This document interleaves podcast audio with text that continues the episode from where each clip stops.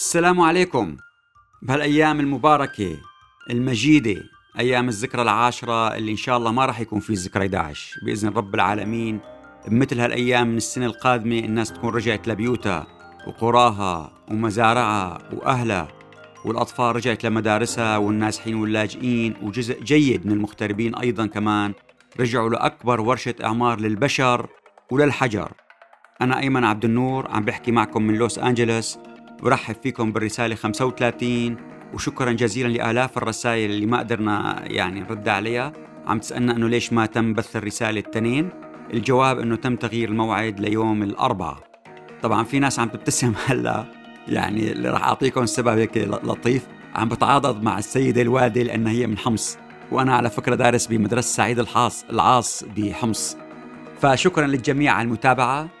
ولا لا تنسوا تشتركوا ب Apple Podcast Google Podcast و Spotify بتصير توصلكم الرساله مباشره على الموبايل وقت اللي بننزل رساله جديده وشاركوها مع كل رفقاتكم وخاصه الناس اللي لسه ما سمعانين انه في هيك رساله مثل ما ملاحظين كلنا في حركه في ضجه في صوت في بيانات لقاءات حراك سياسي دولي بكل دول العالم سواء اللي مع النظام أو اللي مع المعارضه طبعا حراك غير مسبوق يعني هذا عم بذكرنا بالتحرك اللي صار بالسنوات الثورة الأولى بال 2012 2013 يعني إذا بدي أقعد هلا ما رح أقدر أعدهم كلهم لأنه بدي عشر رسائل لخلصهم. بس خلينا نبلش هيك بسريع.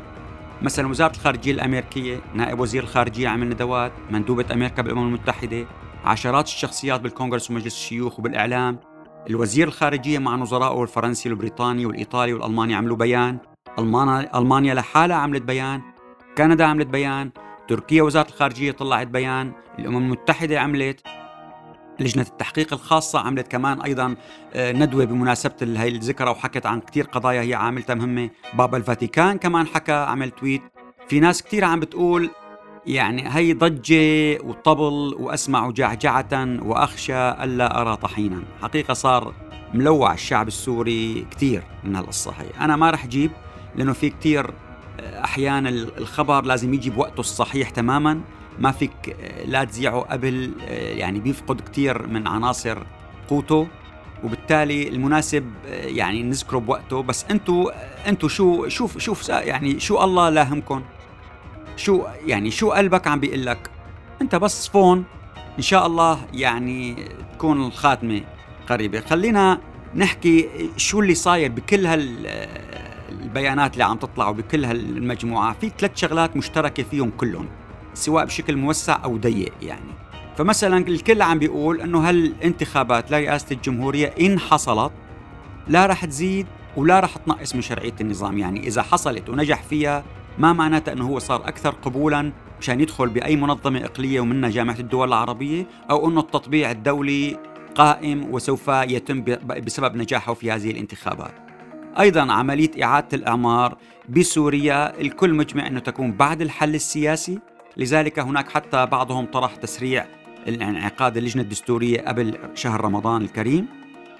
والنقطة الثالثة القضايا الإنسانية. في إجماع أنه المعابر رح يتم تمديدها بشهر تموز وبالتالي رح يبقى المعبرين. لكن في الآن مناقشات على العمل على بلكي زيادة عدد المعابر يزيدوها واحد أو اثنين ثانيات كمان آه، لنشوف شو اللي بده يصيروا فيها. هلأ في كتير أحداث خلينا نذكر بعض منها اللي صارت آخر سبع عشر أيام.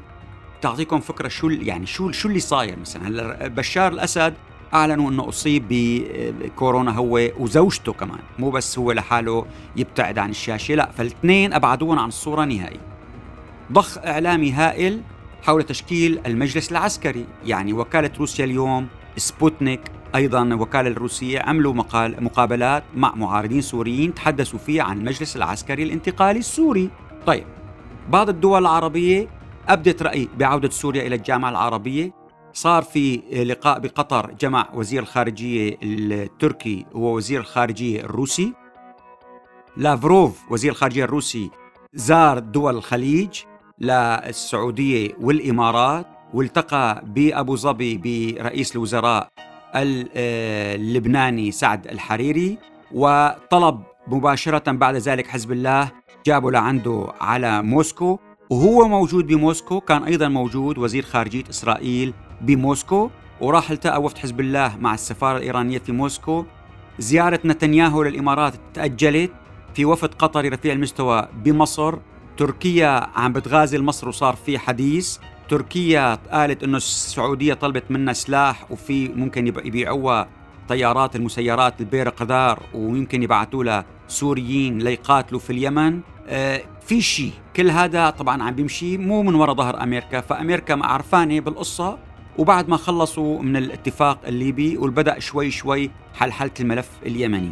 اذا هذا معناته إنه عم بيخلصوا عم بيسكروا الملفات تبع المنطقة كلها بعد الضوجة اللي صارت فيها وبالتالي خطة الحل لسوريا إن شاء الله تكون أيضا على الطاولة وهذا حتى اجى بضمن المجلس الشيوخ قدموا 11 عضو من الحزبين الديمقراطي والجمهوري في الولايات المتحدة قدموا ما يعرف كان سابقا بقانون قتل اوقفوا القتل في سوريا اللي يسمون الإعلام قيصر اثنين.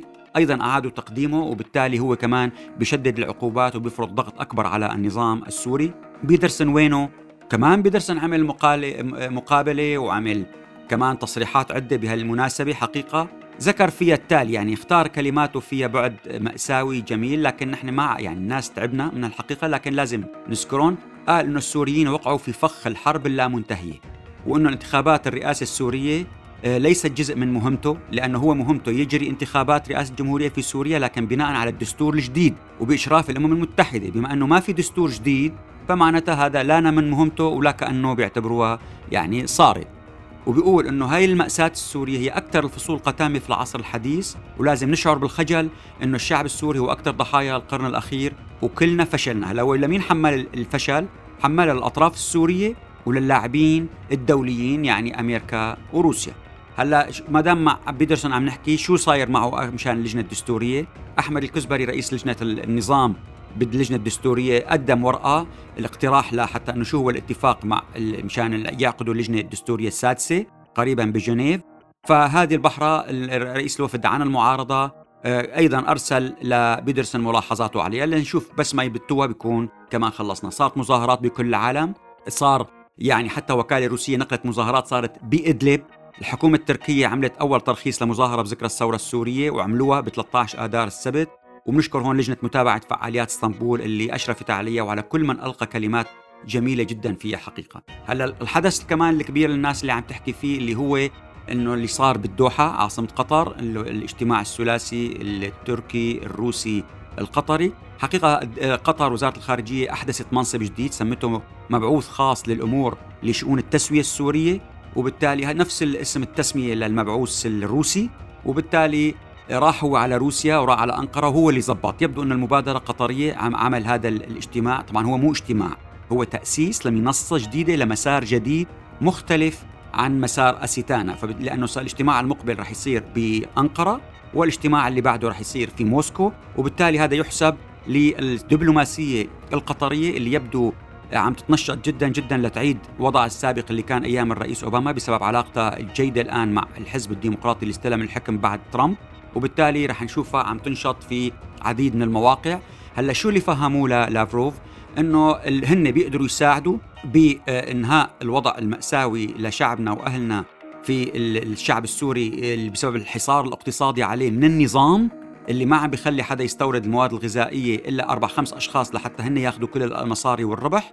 وأيضا الحصار الاقتصادي بسبب شبكات الفساد وبسبب هو ما عم بيستخدم الفائض اللي عنده حاطه بالأموال خارج سوريا برا وبالتالي وعم بيسرقوا نص المساعدات ما عم توصل. بدل ما المساعدات الأمم المتحدة هذا الشيء رح نقول له نقولها للسفيرة سامانتا باور قريبا خلال اجتماعنا بس للداوم يثبتوها بمجلس الشيوخ رح نقول لها بالضبط إنه نحن الشعب قد لا يكون بحاجة إلى مساعدات حجم أكبر لكن بحاجة إلى ضمان أنه كل المساعدات اللي عم تنبعث توصل لمستحقيها وما وما تنسرق. بمعنى كأنه نحن زدنا الحجم المساعدات 50% بدال ما أنتم تبعتوا مثلا عم تبعتوا مليار دولار تبعتوا بمليار بمليار ونص دولار بتكونوا أنتم وفرتوا ال 500 مليون دولار اللي عم بيسرقوهم. هالشبيحة لا هدول لازم نبعتهم لأهلنا في إدلب ولكل المناطق واللي في المخيمات واللي قاعدين فيها الخيام هن اللي يستلموا الحق بدل ما ينسرق وينباعوا في الدكاكين إذا هذا الحكي أيضا سمع حكي أنه هن قطر وتركيا مستعدين يساعدوا بتنفيذ القرار 2254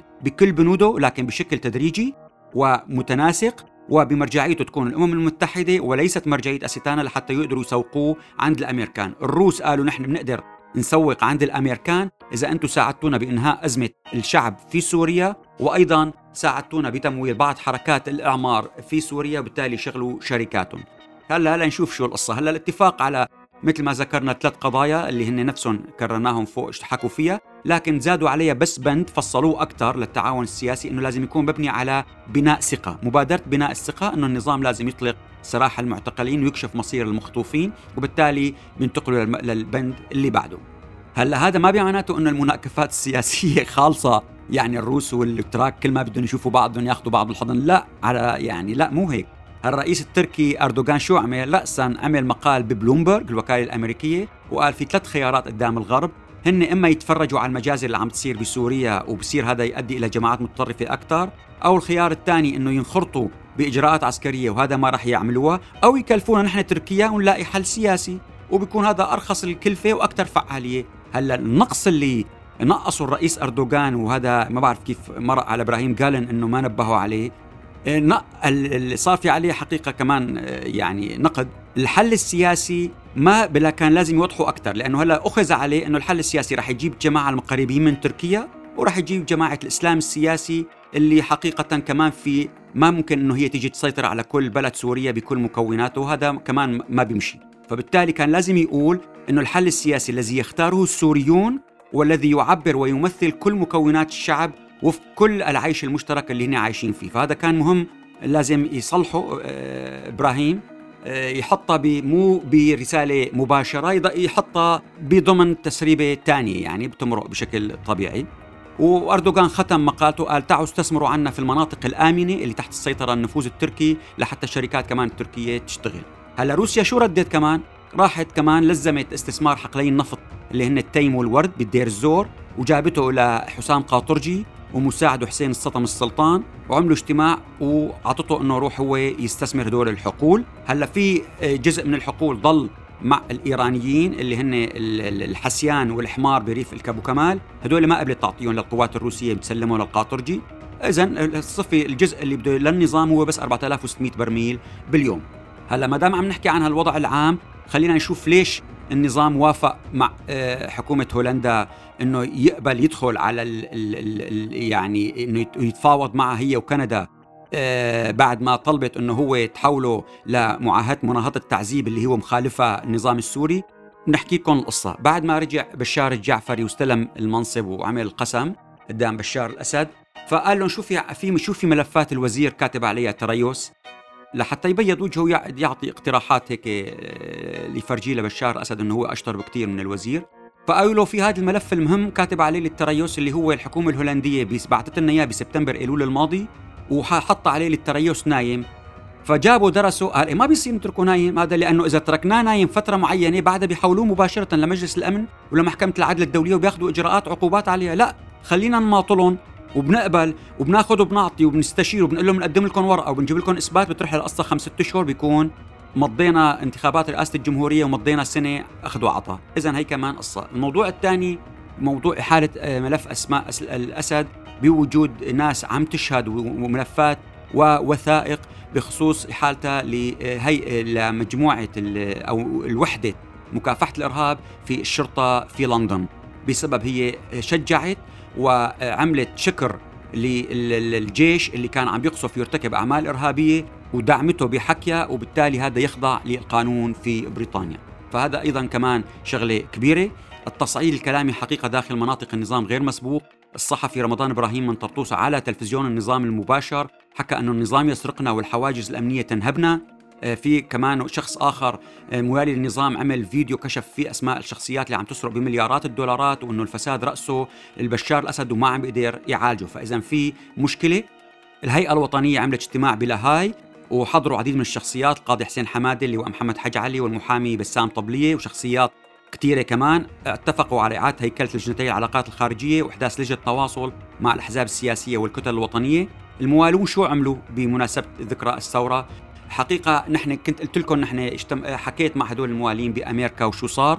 فعلا لبى النظام يعني هذا الناس الجماعة اللي بهيئة الخدمة المدنية في الشام بدنا نشكرهم لأنه طلعوا تعميم إنه هن حتى يحلوا هالمشكله للسوريين بما إنه ما عندنا نحن هون قنصل فخري. فطلعوا لنا إنه واقعات الزواج والطلاق وتثبيت الولادات إذا حصلت بأمريكا أو بأي بلد في العالم فممكن أنت تبعتها لقرايبك بدون وكالة هو بثبت لك إياها. فاذا هذا وبدون توق... بدون تصديق للسفاره السوريه اذا ما أنا موجوده في البلد اللي انت مقيم فيه فكمان هذا يعني بنقول لهم شكرا لهالمبادره لأنه يعني بادلتونا بحسن فنرد عليكم باحسن منه هذا يعني ما في هذا آه، شيء مهم هلا في 172 سيده بسوريا بفرنسا وقعوا عريضه ضد قانون قيصر وطالبوا رفع العقوبات للرئيس الفرنسي وعملوا حكي وطوشه فيها القصة آه، يعني 172 سيدة. هلا في منهم بيعرفوا شو على شو وقعوا في منهم ما بيعرفوا على شو وقعوا حرام. بس السيدة أليس مفرج اللي هي وحدة سيدة وحدة سورية سيدة ثورية ردت عليهم كلهم. عملت محاضرة على هامش مجلس حقوق الإنسان بجنيف باسم لجنة المعتقلين والمفقودين بهيئة التفاوض.